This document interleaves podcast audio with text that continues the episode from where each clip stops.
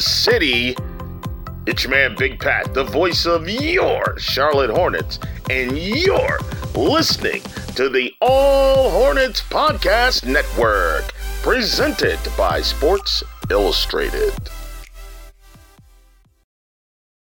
Getting engaged is a moment worth cherishing. A one of a kind ring that you design at Blue Nile can help your love sparkle. Just choose your diamond and setting. When you've found the one, you'll get it delivered right to your door. Finding the right engagement ring can be nerve wracking. At Blue Nile, you'll have the expert guidance needed and a diamond guarantee that ensures you're getting the highest quality at the best price. Cherish all of life's moments and save up to 30% at BlueNile.com. That's BlueNile.com. Does Monday at the office feel like a storm? Not with Microsoft Copilot. That feeling when Copilot gets everyone up to speed instantly? It's sunny again. When Copilot simplifies complex data so your teams can act, that sun's shining on a beach. And when Copilot uncovers hidden insights, you're on that beach with your people and you find buried treasure. That's Microsoft Copilot. Learn more at Microsoft.com/slash AI for all. This episode is brought to you by Hyperice, the leader in advanced warm up and recovery technology. They have tons of innovative products, like Venom heated wearables to help soothe sore back muscles, Normatec compression boots to speed up recovery and increase circulation, and Hypervolt massage guns to improve mobility. Loved by athletes like Naomi Osaka and Erling Haaland. Try them yourself. Get 10% off your order with the code MOVE at hyperice.com. First, the bad news. SAP Business AI won't help you generate cubist versions of your family's holiday photos. But it will help you understand which supplier is best to help you roll out your plant based packaging in Southeast Asia, or identify the training your junior project manager needs to rise up the ranks, and automate repetitive tasks while you focus on big innovations. So you can be ready for the next opportunity. Revolutionary technology, real world results. That's SAP Business AI.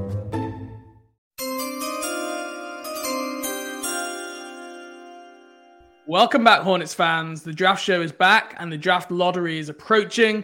Joining me for this week's episode is Chase Whitney. Chase, you told me that you've not done anything today but prepare for this podcast. I'm, I'm ready for a, a I'm ready for Steph Curry game seven against Kings like performance right here. This is going to be like the Wilt Chamberlain memes where it's just like 55 points, 22 rebounds, 18 assists, like uh, 20 made field goals. Like that, that's Yeah. going to be me in this pot. I mean, I really haven't done anything today. I'm I'm hoping you carry me. stuff. I I'm coming off a three hour hypnobirthing course with my wife, which uh, I on a on a Friday There night here finished at like just before ten o'clock when we're recording this. It was it's a long night, so I'm gonna need I'm gonna need that energy. I'm gonna need to bring it tonight. But a little bit of news here for the podcast This is the start. The uh, notable among you might have realized that we've not had any uh, basketball podcast network ad reads recently.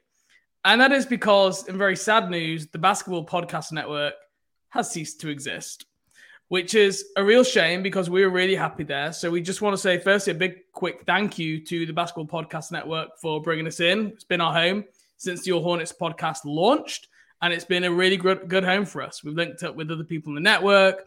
We've been able to, you know, use some of the advertising. We've been able to do some really great stuff with the live streams. They've been great to us. But we are now really excited to announce that we're joining the Fan First Sports Network, a new network, which you're probably thinking, I've, I've not heard of that one before. The reason being is because it is still in the process of setting up.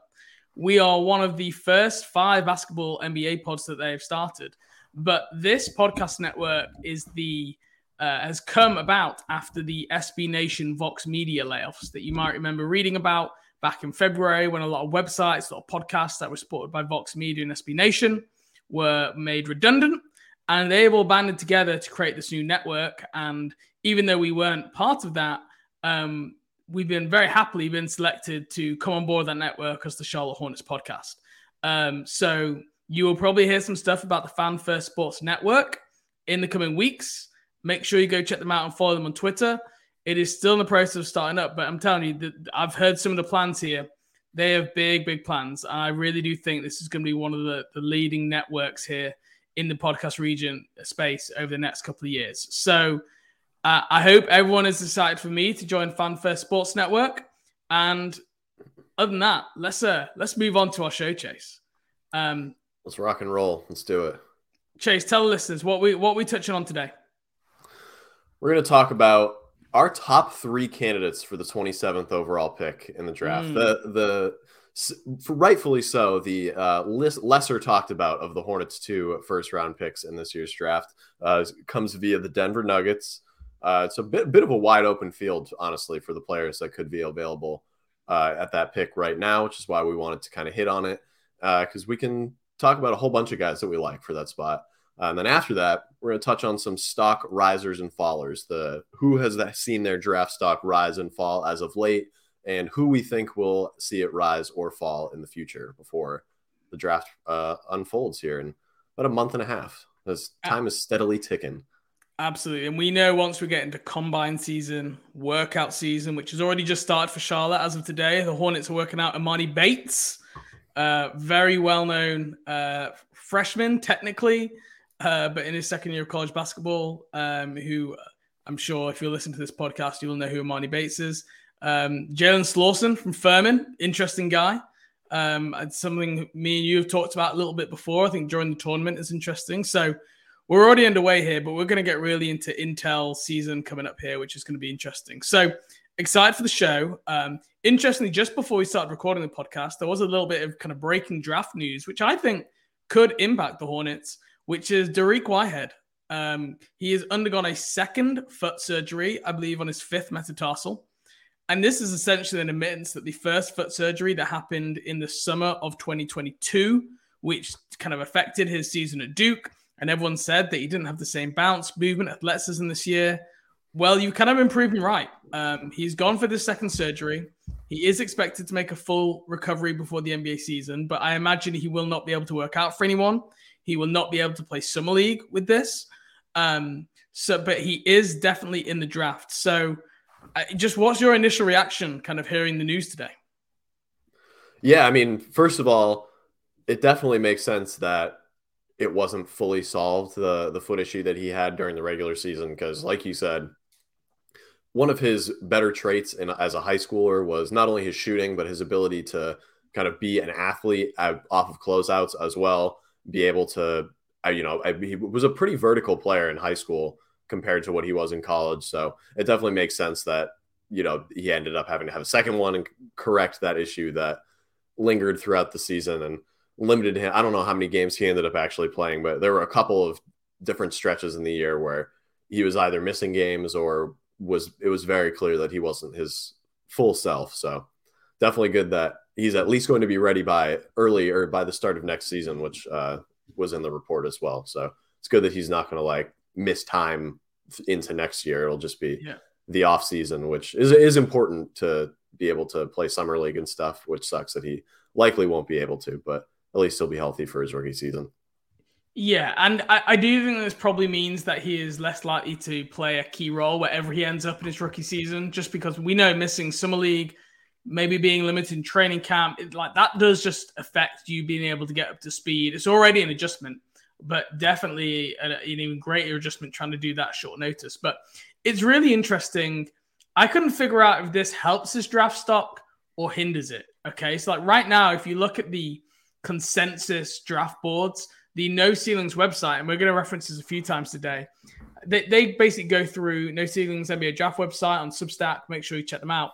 They go through and take out the, the mock drafts from ESPN, Bleacher Report, uh, Tankathon, The Ringer, etc.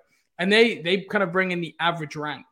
And Dariq Whitehead comes in at 19 in the first round. And this is before this news. Now, this can go two ways. Does his stock go up because you go, well, he clearly wasn't healthy this year. And now you know there's a clear reason for that. And his level of play was held back. Or does it go down because you're talking about an 18 year old who has now had two foot surgeries in 12 months which is just something it's got to be scary. Like you have to do your research there. Wh- which way do you think it goes here? Honestly, I think it might make it go down a little bit. Uh, just because, for one, a thought that I've had on him for a while is that the NBA might not be as down on him per se as you know the draft community seems to be, and like media analysts and draft analysts seem to be. He's like slipped pretty much into the consensus like late teens, early 20s range, where at the beginning of the season, it was fairly common to have him like comfortably inside the top 10. Um, and now he's going to be missing, like we've said, the whole offseason leading up to his rookie season, which means that the first month or two of his rookie year, which when the regular season is happening, is going to be his, you know, kind of preseason training camp, getting acclimated to the league. And when he hasn't really had any way to, you know, dip his feet in the water yet, uh, I think it might hurt it like a little bit. Maybe it'll bring that, you know, NBA draft range down to where the draft community media range has it now, like into the late teens and early 20s uh, and a team that's maybe in like a little bit better of a spot to have somebody not play a ton and be on a guaranteed contract in their first season. Uh, just kind of sit and get healthy and get some maybe maybe some G League reps or something. Yeah, I do agree. Um, I think this is maybe more interesting because I think it really pushes him down into that Charlotte range now. Like they, they have a pick at 27, they have a pick at 34. I think if I yeah, I, I kind of I do agree. I think this probably just knocks him down a little bit. Um and might be more of a factor for Charlotte now. Might, might be available around those picks. He might not have been before. So something that we're gonna we're gonna continue to monitor here. But let's move on to our main topic of discussion for today. Uh, we want to look at candidates for the 27th pick, and like you alluded to earlier, probably from about 18 to 35 anyone could be available at 27 there is not a really kind of set idea of like who the top 25 will be yet that will probably emerge or we'll get a better idea post draft combine closer to the draft but right now it seems pretty open there's a lot of guys who can slide a lot of guys who can move up but yeah we've both gone away and we've looked at some of the guys who we kind of at this early stage in the process we think are possibly available at 27 uh, and guys who we like. So, Chase, you want to hit us here with your the first guy? All right. So, in recent weeks, uh, it's it seems increasingly unlikely that this player is going to be available when the Hornets pick at 27. Might require some sort of a trade up, which, with how many picks the Hornets have in the early 30s and 40s, certainly a possibility. Uh, but that player is Sidy Cissoko. Uh, he's a French wing from G League Ignite. Uh, he played the last couple of years in the Spanish second division system, coming up in the youth ranks with Baskonia. Uh, super, super interesting wing prospect. Would basically slot in as the best young perimeter defender on the team. Could fill like a versatile wing defender role, uses strength and athleticism and natural playmaking ability to contribute offensively while he gets consistent reps to like improve the consistencies and shot mechanics, which is probably the biggest weakness right now uh, that has dropped his stock probably throughout the year. He was only a 30, a low 30s percent shooter from three with G League Ignite. It's a big reason why he's like more of a mid to late first guy as opposed to late lottery. Uh, but I, I, mean, I would bet money that his stock rises between now and the drafts, uh, and that he's probably not even available at 27, uh, just given the super high upside and all the tools that he has as a like a two way playmaker. But as of today, he is by far uh, the best upside play for the 27th overall pick for a guy that might be there. I can't believe you did that. I had Sidy Cissoko written down as my first guy too, and th- we have not. Great minds think alike, my friend. That's all I got to say. We we have not sat down and gone, who are the guys you want to talk about? Um, and just like this is a complete coincidence. And there is literally about twenty five guys like either of us could have picked here. Um, you, I, I agree with your points. I, I will say I feel like there was one thing that, like for me, it's like buried the lead a little bit here. He had a massive growth spurt. So in the last two years, he's gone from six two to six seven.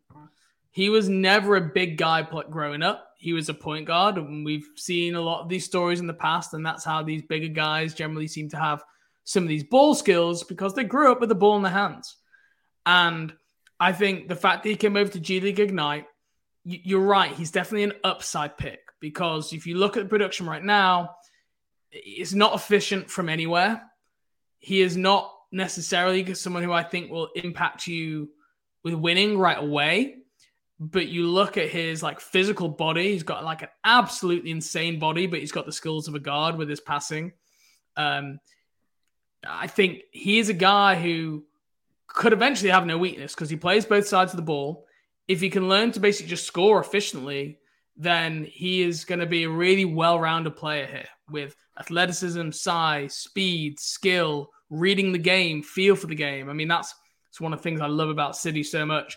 His passing is outstanding. I mean, just and he doesn't do fancy passes. It's not like um, some of the other guys, and it's just not like Amen Thompson, but like his bounce passes are so crisp, so in line that if yep. someone's cutting to the basket, they don't have to do a split step to gather the ball. They don't have to reach down to get it. It's just all his placement of his passes are so good. I just think he'd be someone you like easy out of dribble handoff action. He would be fantastic. But the thing is, he's never, he was 6'2 two years ago. He was never in dribble handoff action. He was never that guy setting screens for guards. He was the guard. So I, I think he's got to find himself. But I agree, the nuts and bolts that are there for Sidy Cissoko are are insane. Really, it's uh, somewhere like the 27th pick. And you you talked about like his his physicality and athleticism. Do you know that he was second in dunks in the G League amongst everybody? Yes. Yeah. That's one of my favorite Sidy Cissoko stats is that he, as a teenage wing, was one of the league leaders in total dunks. And that for me is also a huge indicator and it, uh, like one of my favorite indicator stacks stats of a player that's going to succeed at the next level. Oh yeah. And he, he as a teenager in a professional league with like grown men, even as a teenager whose strength and athleticism stands out, he's playing against other players that are very strong and athletic themselves. And he was just dunking all over people at the end of the year. He had so many posters just like flying down the lane, either off ball. He's he can do it, handle it in transition, and just take grab a rebound, go full court, and dunk the ball.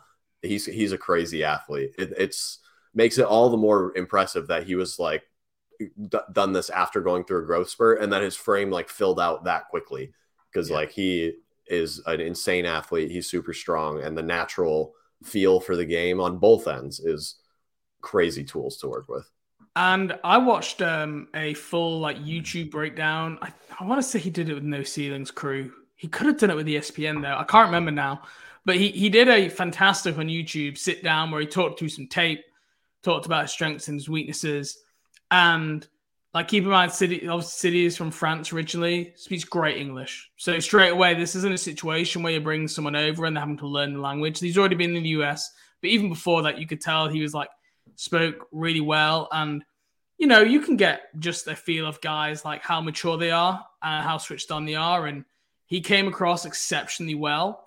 Um, and I think, you know, going across to Ignite was a great move for him just to get used to this US system, to get used to probably playing a different role than he was playing in France because he didn't play much before he came across the G League Ignite with Baskonia. He wasn't like a an every every game player, but Sidy Cissoko, he he is right now. If you look at the no ceilings, I, I mentioned earlier the uh, the top the essentially like the net uh, draft rankings on noceilings.com. His net ranking is 27th.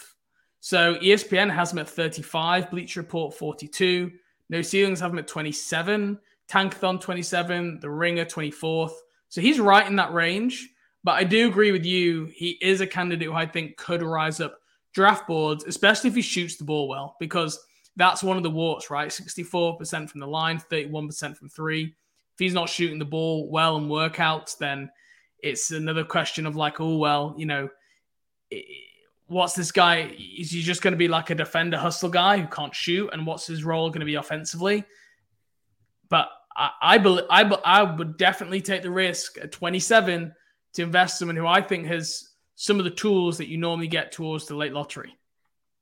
Yeah, no, I would be totally 100% on board if the Hornets wanted to make that sort of investment. Because why do you think he's at 20? Like, why do you think right now his stock is lower than like towards the back, back end of that first round. What do we what do we think it is? Is it just the shooting?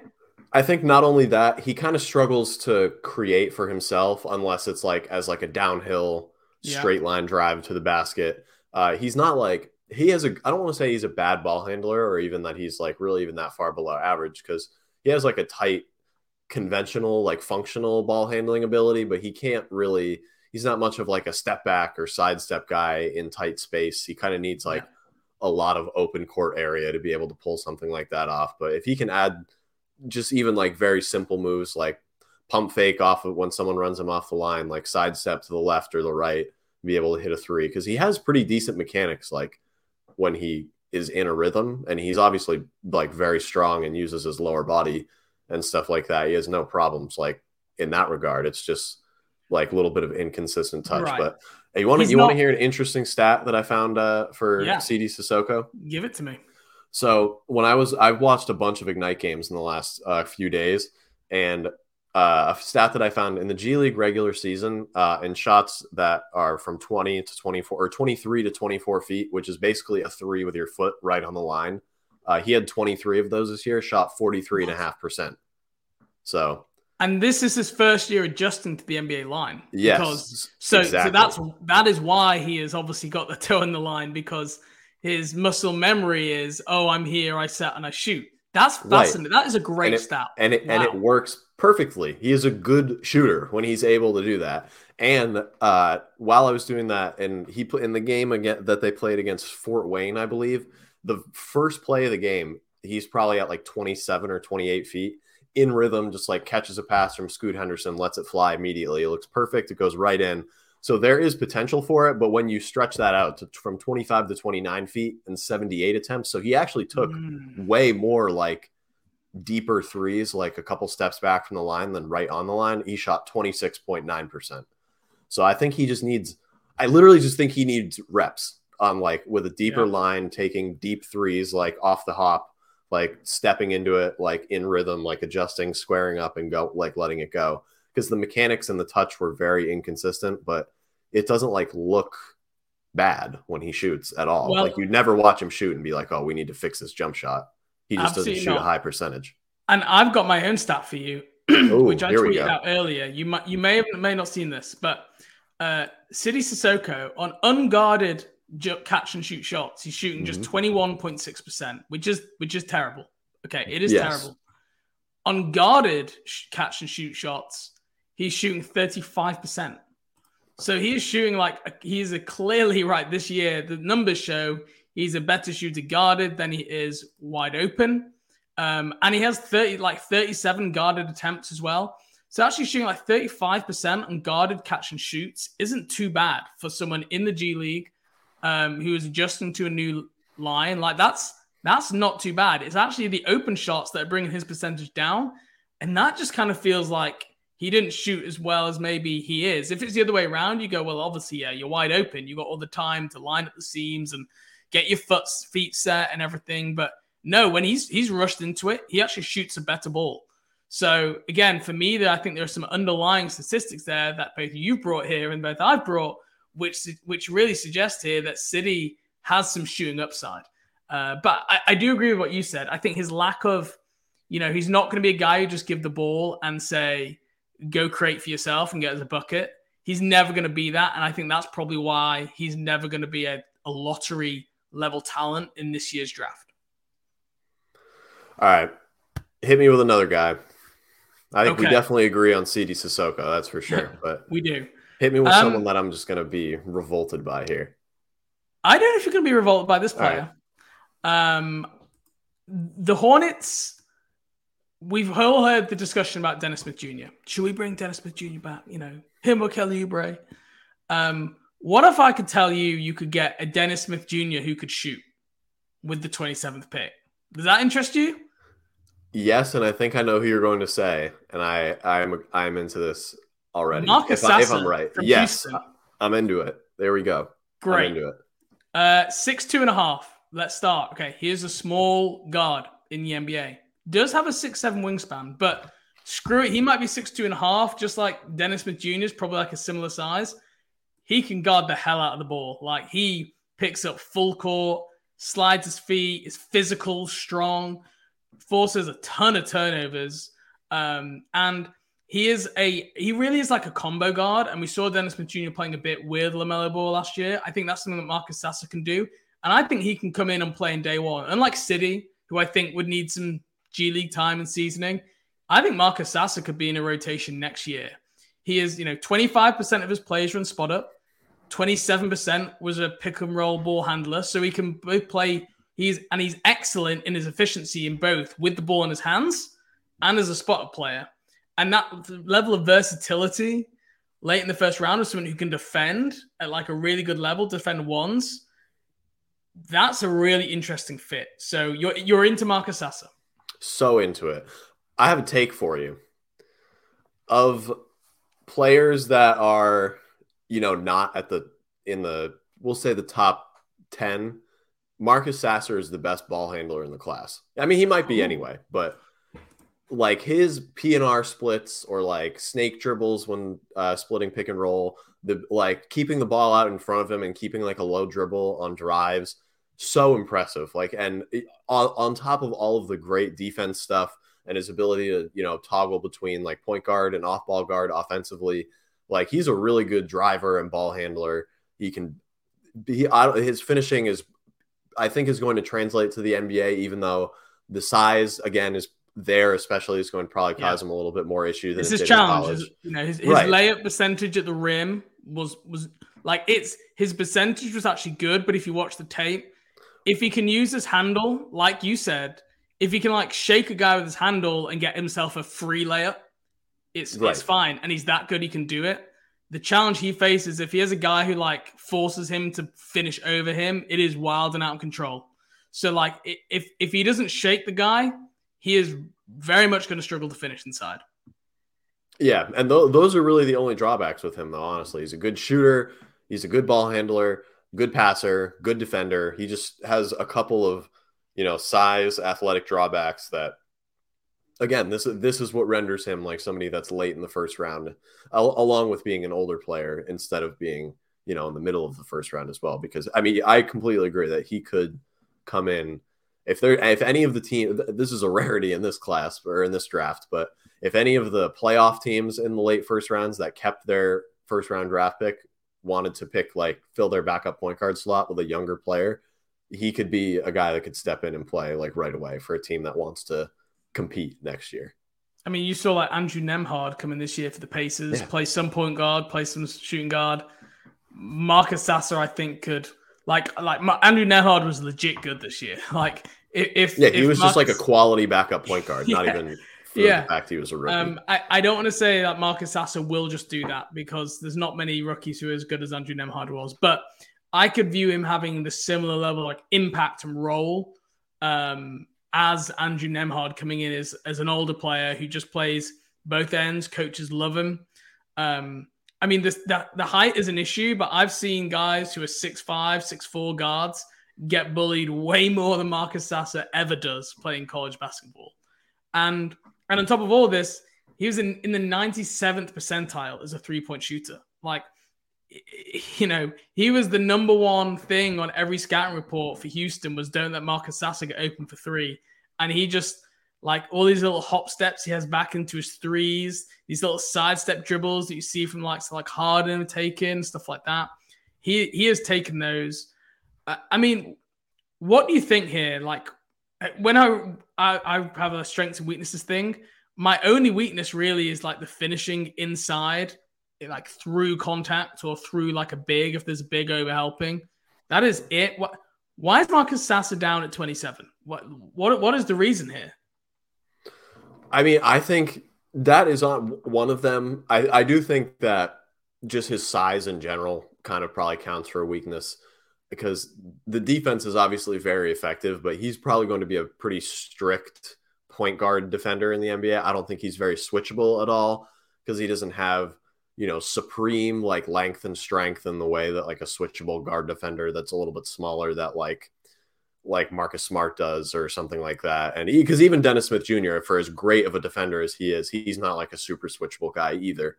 Um, he's a little bit like Davion think, Mitchell who you saw for the right, Kings, right? Yeah, he's like six one. Right, exactly. He's a point guard defender, but is a very very good point guard defender.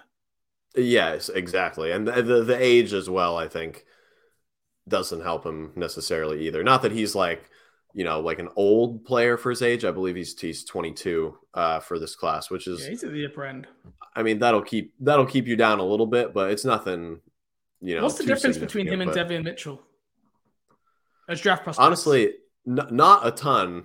I think one uh, Davion that definitely benefits from being in a slightly weaker class. I think, but I mean, personally, I I didn't have Davion very much higher on my board than where I have Marcus Sasser right now. So, I that lines up with my philosophy personally. But uh, as we know, Davion Mitchell went what was it? Was it nine? I think to Sacramento. So you know, Marcus Sasser is, a... is not going to go nine, but yeah, and he like Davion Mitchell played on an exceptional Baylor team, and Marcus Sasser played on a very good Houston team. I mean, both were like number one schools in the country, but I mean, I think I do probably think Davion Mitchell's defense was a was even a step above Marcus Sasser's. Like I thinking back, he was one of the best defensive yeah. players, but like Marcus Sasser's track record as a shooter is way better than Davion Absolutely. Mitchell.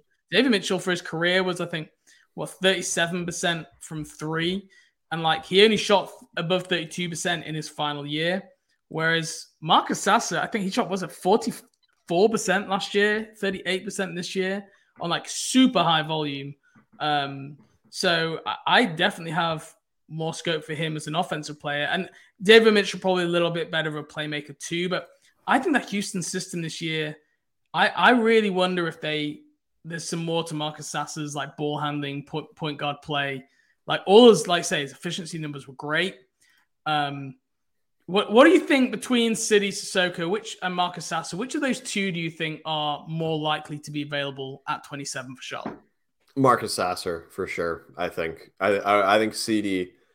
I, w- I would be more surprised if Sidy is available at 27 than I would be if he gets picked in the lottery. Honestly. Yeah, I think I agree. Just a young, young upside, late growth spurt you know, size, wing, those guys generally rise more than a six-two senior. It's it's yeah. just I agree. But I don't know when you look around the NBA, there's a lot of guys like that, and especially on the Charlotte team, they need a backup ball handler. And I think Marcus Sasser fills a very, very good role. I think he could. I, I don't want to lie and say I think he gives you exactly what Dennis Smith Jr. gave this last year because I think Dennis was probably uh, a higher level playmaker than we maybe credit for. I thought his defense was, you know, again, at top five to 10 guard defender in the NBA and probably a bit more switchable. But I think he could give you a good portion of that and not kill you as much offensively with his floor spacing. Okay, Chase, give me your next guy for 27. I mean, I, I we was Marcus Sasser one of your. Don't tell me he was one of your guys too. No, he wasn't, but okay. he was. He was on my short your you short know, list. He your was on my honorable list. mention. Yes, my mm. long, my very very long short list. Marcus Sasser was definitely on it, but uh, this is definitely one of my guys. I think for the the draft class, I there he's definitely not you know an uncommon first rounder, but is definitely not somebody that the consensus would have as a first rounder, and that is Andre Jackson from Connecticut. He is a 21 year old wing. He was a junior this year. He won the championship with UConn, obviously. Uh, I'm just going to get it out of the way now. He cannot shoot. He is in no way a floor spacer, and as a wing uh, or like wing forward type, that's definitely an issue. Um, but I think, like Sidy Cissoko, he would immediately be the best young perimeter defender on the team. Only he is so polished as an on ball and off ball defender right now, and is an equally impressive athlete. Uh, that I think he might be one of the best defenders on the team right away. Like if if the Hornets were to draft him, uh, if not the best. He is wildly athletic in the open court. He can would fly up and down the court looking for lobs from LaMelo. He would be cutting all the time. He's a very smart off-ball player to kind of make up for that lack of shooting. And on top of that, he is capable of running point guard himself. He did that very often at UConn. They had kind of a system where, I mean, Tristan Newton was their point guard and uh, Nahiem Alleyne got a lot of reps, but Andre Jackson was like one of their main – ball handlers and playmakers. He had great chemistry with their bigs. Uh, I mean, like again, the the drawback is that he can't shoot, but other than that, like he does almost everything else at an NBA level, and he does a couple things at a very high level. So that is a, a like a boon for a guy that you'd be getting the, at the end of the first round. I have really no idea why people have him like there are some, you know, mock drafts where he's in like the late 30s or the 40s or the like Like it's it, he to me is like Cody Martin on steroids almost. Like Cody is probably a better shooter at this point than Andre Jackson, but they have a lot of similar skills other than that. Eh, but Andre Jackson is just like way more athletic, way more polished of a defender at this age, better passer. Like it's it's it's wild to me that he would be anything lower than uh, a for like a 30th on somebody's somebody's board. So we we do diverge a little bit here from our being in lockstep for the last two. Uh, I have Andre Jackson somewhere in that 30 to 40 range. Um, and the, the, I agree with a lot of what you said. Is I just think his yes, it's not just his scoring. Sorry, it's not just his shooting. Yes, he can't shoot, but he is also just not a scorer in any way. Like his per 40 numbers uh, or his per 30 is it per 40 or per 36 per, per 36 according to Tank tankathon. He scores eight points per game per 36 minutes. That is the single worst in the entire draft class. And that's like less than Dereck Lively who is known as you know he's an interior big who doesn't do anything but score putbacks. And that's it.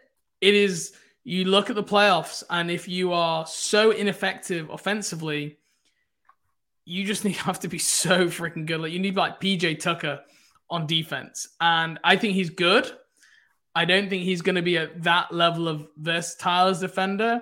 I think at UConn this year, he was in a great situation, right? Surrounded by Sanogo, Jordan Hawkins, like all the shooting they've got, Clingan. You know, he was always the guy left open because they were being pulled in every other direction.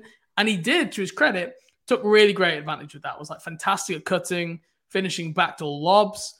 Um, did well, got table setting, but others I think is good passer, like unrated.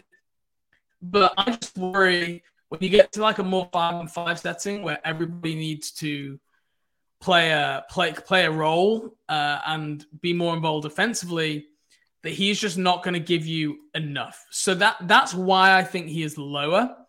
And my specific worry for Charlotte is you're looking at a team who just finished 30th in offense now, and you're looking to add someone like Andre Jackson. Like if you're the Kings and you were needing defensive help and you've got offensive firepower, then I actually like like his fit with someone like them a lot more.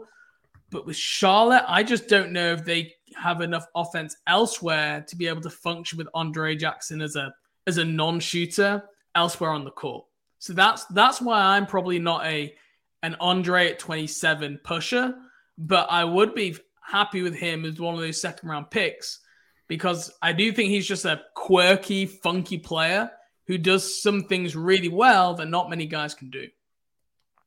Yeah, that's definitely a fair case. I think ideally he is the worst shooter on the floor, and you have some sort of spacing, pick and pop big to pair with him, which at this point, the only player that fits that bill for the Hornets is PJ Washington, and with Mark Williams and Nick Richards and yeah, doesn't play center anymore. And Victor Wembanyama. I'm crossing my fingers right now uh, for everybody that's listening uh, in the fold here. Hopefully, we'll have three uh, extremely talented like front court players that uh, you'd have to probably ideally that they would be the worst shooters in your lineup at, at a given time. So I definitely see the case for it. Uh, I honestly just think that he's like such a good player, uh, such a good defensive player that he's going to be able to overcome that in some way. Uh, and I, over time, I wouldn't be surprised if he builds into not necessarily a shooter, but just somebody that you can at least like respect off of the bounce in some way because he is a good ball handler and a good athlete and stuff like that. So I think he's going to be able to take advantage of it in some way. He just seems like a guy that will carve out an NBA role, like even if it's against odds necessarily. Yeah. He's just one of those where if he wasn't playing for the national champions, UConn, where would he be in this entire draft discussion? And I'm not saying this makes him a, a bad draft prospect because I think a lot of guys get overlooked for the reason because they're on teams that are like forgotten about and not thought about. And that's why they end up going a lot later. But I, I do think he is benefited from, you know, orbiting the UConn solar system. Um, but I look, I understand the Hornets need defenders at the same time. They don't have a lot of great perimeter guys. For me, he's just like a better like team help defender than he is necessarily like a lockdown guy. Do you agree with that, or is, is, is, is your read that a little bit off? Uh, see, I don't know if he's necessarily like, you know, all defense or like all cal- defense caliber player, but I think, think he's, he's better defender close. than Cody Martin? You mentioned Cody Yes, Martin earlier. yes, you think he's better yeah. than Cody Martin as a defender, like as a rookie, or as in when we last saw him healthy? Pro- pretty soon, honestly. Like, because Really? I think, yeah, the, the, I'm not sure.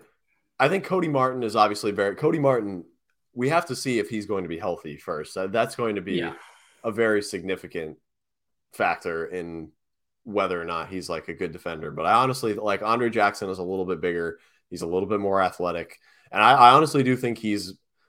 May, I think he maybe isn't equal to Cody as an on-ball defender, but I think he might be a little bit better off-ball as like a sort of like a defensive playmaker, just making stuff happen, like flying around and being like a free safety of sorts. I think he he might be a little bit better than that. It, it, it would definitely be close, but I wouldn't be I wouldn't rule it out necessarily. I do just coaches, NBA coaches just seem to like not always value the guys who fly around and do a lot. They seem to value the guys who like just do what they want and execute the scheme and system.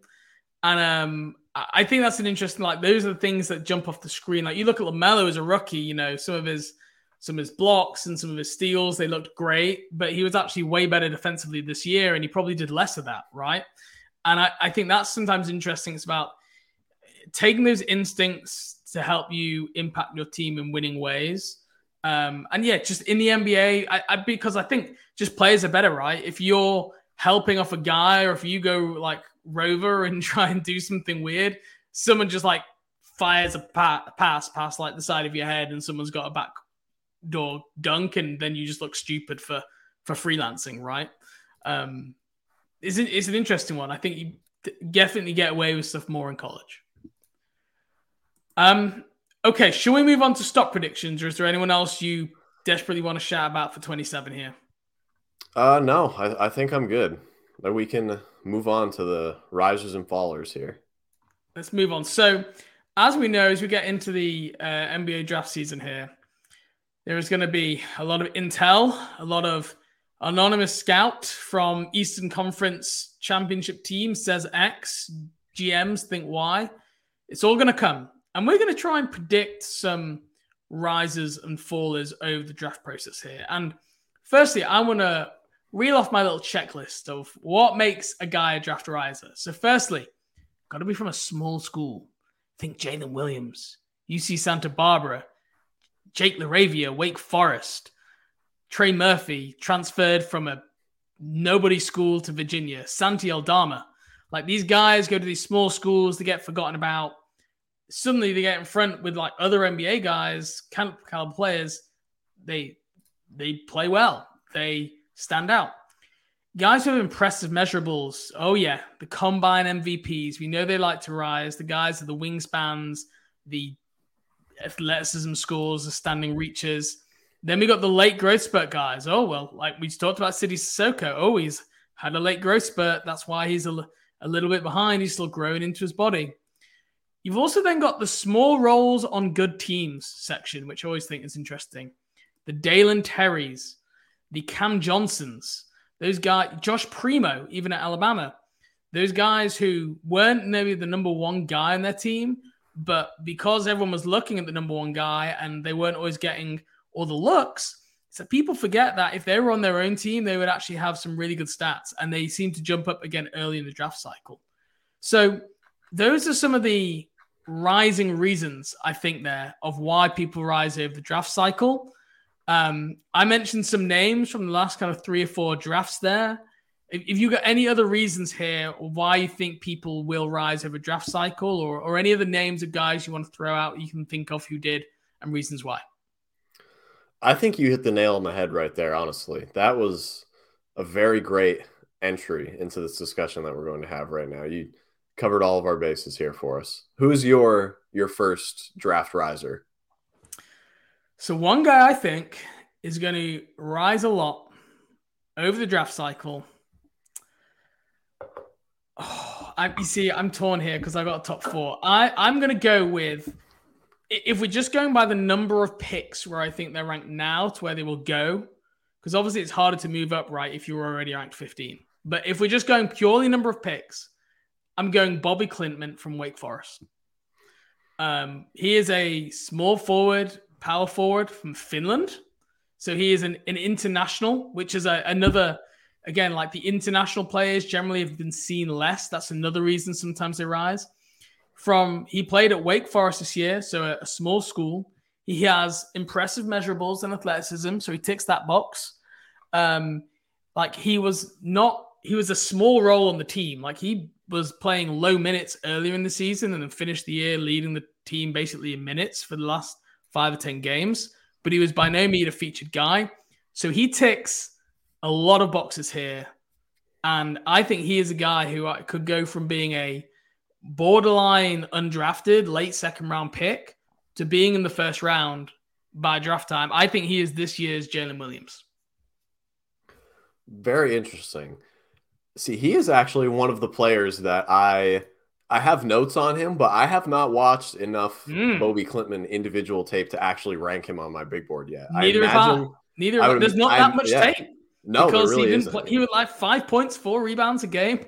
No, I saw played, him. He played 678 total minutes on the season. Yeah. That is very, very limited minutes for. I saw him in the tournament, uh, the I want to say the ACC tournament, and he had a great game. Yeah, uh, when I, I watched out... any game they played against Syracuse. Yes, and that was pretty much the the extent of my Bobi Klintman watching. I think they might have beaten. I think it might have been Syracuse that they knocked out in the tournament. Honestly, I've already forgotten, but but Bobi Klintman, a guy to keep an eye out. I'm telling you, I think I think he is a guy going to be this year's late riser. He just ticks too many of those boxes. Yeah, I mean, and like from what I can tell, he's a very like fluid mover for his size, and teams can be really be enticed by that. I think in open court like setting workouts, and it's just him in like a one on one or two v two or three v three setting. Uh, that that can definitely look pretty good in in that yeah. setting, and at least it, give teams reason to buy into the skill set it, he. It was the Syracuse game that I saw. So yeah, I was going to say, I'm pretty sure they lost to Wake Forest in the tournament. Yeah, he, he had his best game this season points, 11 rebounds, two of six from three, uh, a block, a steal. Um, he's raw, don't get me wrong. Get some foul trouble, turns the ball over quite a bit. But like you, as soon as you saw him out there in that Syracuse game, I mean, I'd not even really heard of him much that game, but straight away you looked at how he moved and you went NBA athlete, just 100% his frame, his body, his athleticism is definitely an NBA caliber athlete, and had some had some skill for a guy with good size too. So that's my guy. How about you? Well, why not stick to a guy that also played in that game, but just on the oh. other team? Hey. Judah Mintz. This is another one of my guys for the class. Uh, if, if he isn't a riser, I would be very surprised if he stays in the class, given the lack of depth uh, in the 2024 draft. Uh, the fact that he's He's not like an older freshman. He's still 19. Uh, he's going to be playing a premier role on that Syracuse team next year if he were to stay and would be alongside JJ Starling, who would be another like potential riser that could have entered this class but chose not to and could end up being a first round pick next year. But if Judah Mintz plays well in the combine scrimmages and workouts, he could shoot up draft boards. He's typically mocked in the like second round or undrafted right now, but he has good size for a point guard with what looks to be a plus wingspan. He gets downhill easily, has like stop and go, like shifty change of pace athleticism as a ball handler. Uh, he only shot 30% from three this year, which and like shooting off the bounce and off the catch is going to be the knock for him. But he was nearly 50% on 30 attempts across his last 12 games. He's a very effective playmaker off the bounce uh, and out of ball screens. Uh, as a freshman in the ACC, kind of reminds me of Shai Gilgeous-Alexander with like the movement and control he has as a driver. Uh, he just needs to shoot and get stronger and prove that he can defend outside of the 2 3 zone, where he actually ended up getting a lot of steals. So there is promise there. Uh, I have him at like 21 on my big board right now. So definitely very high on, on Judah Mintz and would not be surprised at all if he becomes one of the risers in this class because we've talked about this before. The point guard depth in this class is pretty weak, and he could prove himself to be, I think, one of the better point guards in this class. He doesn't tick any of the the riser criteria I think that I looked at before because I was going through as you were talking about it. I was like, mm, not doesn't quite. But yeah, not I- not quite, but I, I, I do- guess he doesn't. It's not a small school, but Syracuse isn't necessarily known for No. draft prospects, so that that Then- maybe counts in the, in that regard, I guess. he is someone I do agree. If he doesn't rise up into, I think, the top 40, like he'll get a two way contract if he goes undrafted or gets picked like 45 plus anyway. So he's he's obviously looking for a guaranteed NBA contract. Um, it'll be he'll be an interesting name to watch, and he'll definitely be someone who I think would be available to Charlotte in that 27 to 40 range with their various picks if they wanted to go that way. Um, you have him ahead of Marcus Sasser, who we discussed earlier. Yes, yeah, I do. Wow. I Ah, had him. I had him ahead of Kobe Buffkin for a while as well, but I I watched some Kobe. I think Buffkin you'll come around to recently Mark. and it I think you'll come around to Marcus above Judah. I think you'll you'll see through the your your Syracuse lens, and you're gonna you're gonna. I usually I usually Marcus don't really like Syracuse prospects, so this is a rare. This is a rarity, honestly. Okay. Um, let's move on to f- guys who we think might fall. I- I've got some other candidates I can like quickly mention. I've got um, Max Lewis. Uh, obviously, we've talked about him before on the podcast. I know you're a big fan. Leonard Miller, although I think that bandwagon is maybe already I started. was I had him on my short Yeah. list, but I was like, I don't It think I should do that because it's it's probably already left the station. Yeah, Yeah, he's he's gonna be a top twenty pick now. It seems like maybe Yeah. even late lottery, and even a month ago he was probably late first round, early second. But I think people have caught up on the film from the end of the G League Ignite season, and again another late. He's he's another one. He's an international Canada high school system, late growth spurt. So only grew up to be six foot ten in the last couple of years. Um, played a small role on a kind of well, not a small role, but played a role on an Ignite team where he wasn't the single focus for the team. It was obviously other guys there. Super impressive measurables. He, he ticks a lot of those riser boxes, but like you say, I, I think it's happening. Um, like uh, other guys, uh, uh, Brandon Podziemski, again another small school guy. I think Amari Bailey is interesting. Like he's ba- basically in the draft, and his stats. When you look at his stats, basically after Jaylen Clark got injured at UCLA, he was a much better draft prospect than he was before then. Um, and he's a guy who I do think could rise up boards in this process. Uh, but he's not a great athlete. He's not a great com. I don't think he's going to be a combine darling, and that's my my worry there. Uh, but let's get on to the the kind of guys who we think could drop. And again, the, what are the reasons people drop around this time of year? And there is one major reason: Intel, Intel, Intel. This is where people are digging into the history, speaking to the the janitors from school, speaking to the high school coaches, speaking to their third cousin, trying to get everything they can, speaking to the officials who refereed their games. And this is why guys slide on draft night and you're going, how is person X still there? This is how Josh Primo ended up, not Josh Primo. This is how, um, oh, we were talking Kevin about Porter. before.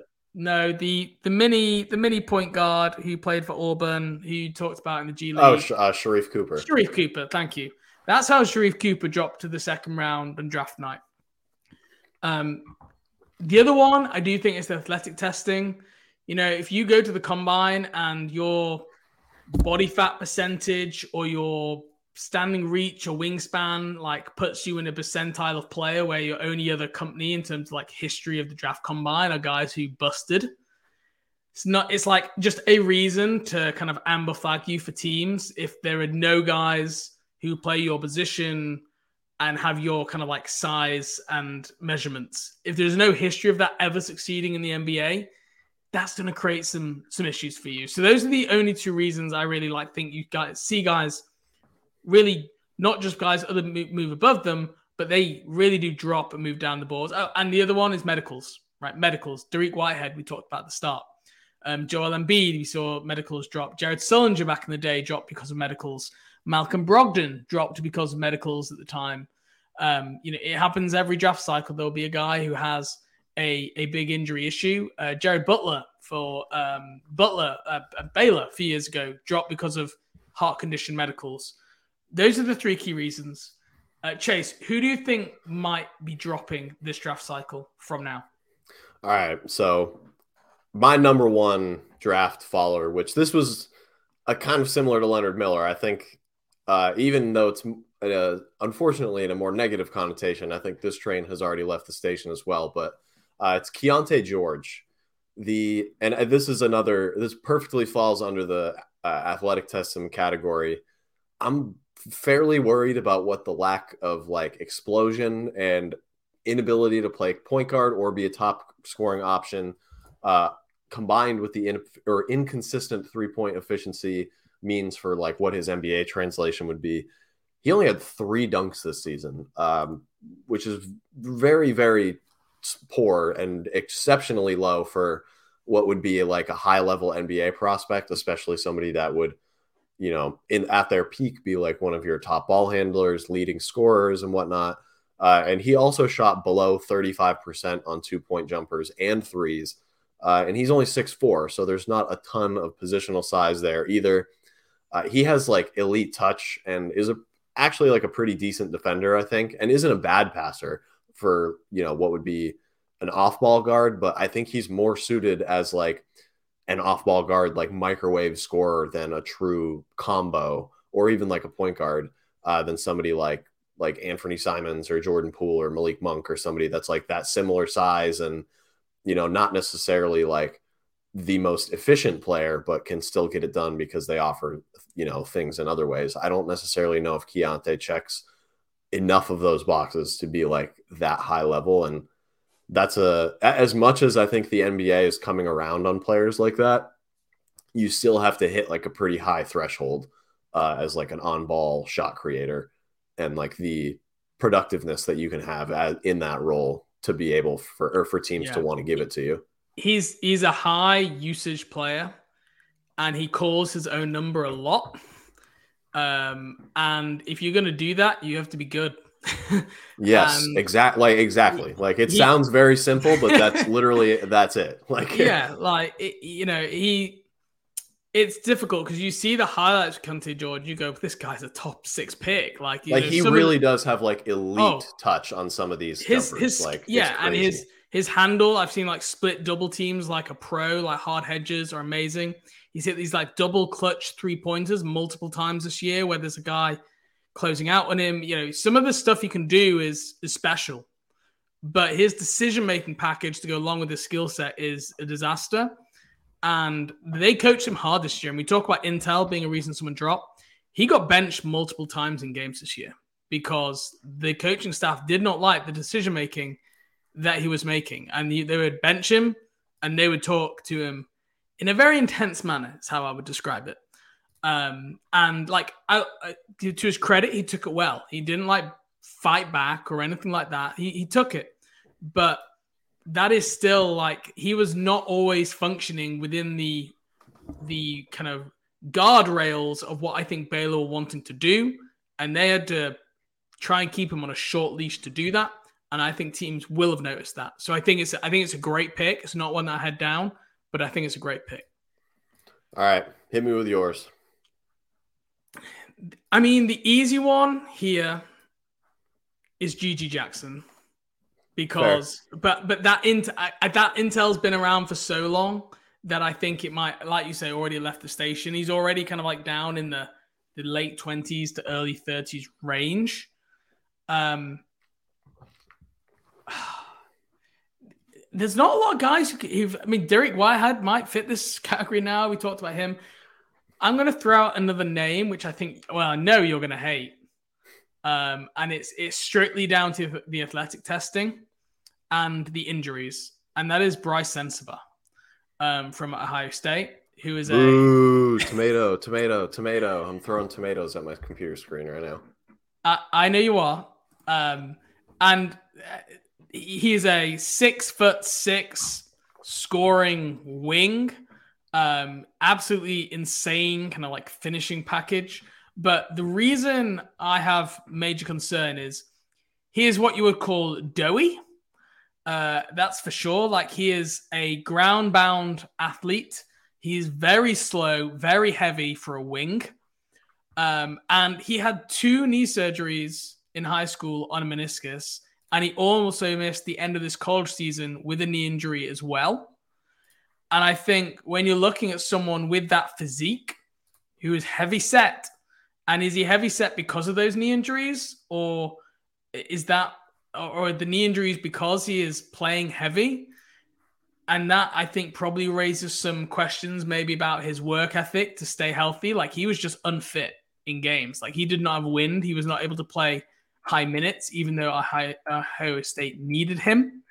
Um, so it is a mixture here of if he goes to the combine and registers like Royce White level fat percentages and the knee that he's already had surgery on twice and had another injury on to end the season is like bothering him and he's limited in workouts. I do think teams could look at it and go, I just let's why take the risk? Let's go elsewhere. So this isn't really about Brice's skill set because I've actually probably a little bit higher than I even was the last time I spoke to you about Brice Sensabaugh for like actually what can do on the court. But it's the stuff off the court which gives me more concerns that I think he could drop. Yeah, see, I I am obviously a little bit concerned about his athletic ability, or else he would be like approaching the top five in this class just due to the pure like level of efficiency at every level of scoring that he has displayed this year as a freshman in a major conference. Uh, I, I, it's totally fair criticism. I'm not going to say that you know I, I disagree with any of it necessarily. He's not a great athlete. Uh, he doesn't necessarily you know draw a lot of contact or get to the rim at a super high rate. When he does get to the rim, he tends to you know roll like bounce off of somebody and spin off of them and hit some sort of ridiculous fadeaway and make yep. it look he makes it look very easy in the process and it is definitely not uh, and it might not translate to the nba in the same level uh, as it does in college but i just think that i mean if if he is even an average athlete in and or even slightly below average and gets he, i don't even necessarily think he has to like get more in shape necessarily he just has to be able to like like you said play like have a higher minutes load and be more of like an on ball player uh, and be more so and like stay healthy. Yeah, and, and stay healthy and stuff, obviously. But I mean, if that is all there, like he might be like almost like an all-star level player. Like he's going to put up like what probably well north of 20 points per game if he hits and everything pans out and like we just with how efficient that, he's going to with how efficient he's going to be well like, he it, was very efficient in his one season but I, I don't know if any team is going to give Brice Sensabaugh like the keys. You see Cam Thomas of Brooklyn, and like, yeah, he scores 40 points whenever he gets minutes. He's still not in the rotation on a regular basis because he doesn't really create for others and he doesn't defend. And he is like, you, you have to run the game through him. And if he's on, he's on. And if he's not, then he's going to shoot your teams out of games. Now, we've never seen Brice be inefficient, but we'd never seen Cam Thomas be inefficient before he got the NBA as well. So, I, like, he was one of those that if he went to like Houston this year and he played 35 minutes a game, yeah, he would score 20 points, no doubt. But I don't know if there's a team out there playing winning basketball where they're going to just like roll the ball to Brice and say, go do it for us. I don't I don't know. I mean, I think that there's a very real chance he gets to a point in his career where he's good enough as a scorer to where he can be just like smaller Michael Porter Jr. basically, just like scoring such a high level scoring specialist that he can be on the court often enough because he's going to produce enough points to counteract whatever he might give up defensively. And I actually I'm I think I'm a little higher on his defense anyway just because of how like strong he is and like able bodied that if he's healthy, like he's at least going to be a decent on ball guy, I think. But all right, anything else? Anybody else that we have for for fallers here? No, that's I, it. I, I, I struggled with this one too. I didn't have have many written down anyway, so I, th- I it'll think be, that it'll come out. It'll come out. Some of the yeah. the th- the key things to look for is in the mock drafts. If someone guide, if someone just drops ten places, and someone writing about them doesn't really say why they've dropped ten places, what that's probably mean is they've got intel which they're just not able to share because it's probably off the record. Um, so that's the kind of thing to keep an eye out for when you're looking at these mock drafts by guys who are well sourced. So that's you know ESPN, no ceilings, uh, the Ringer.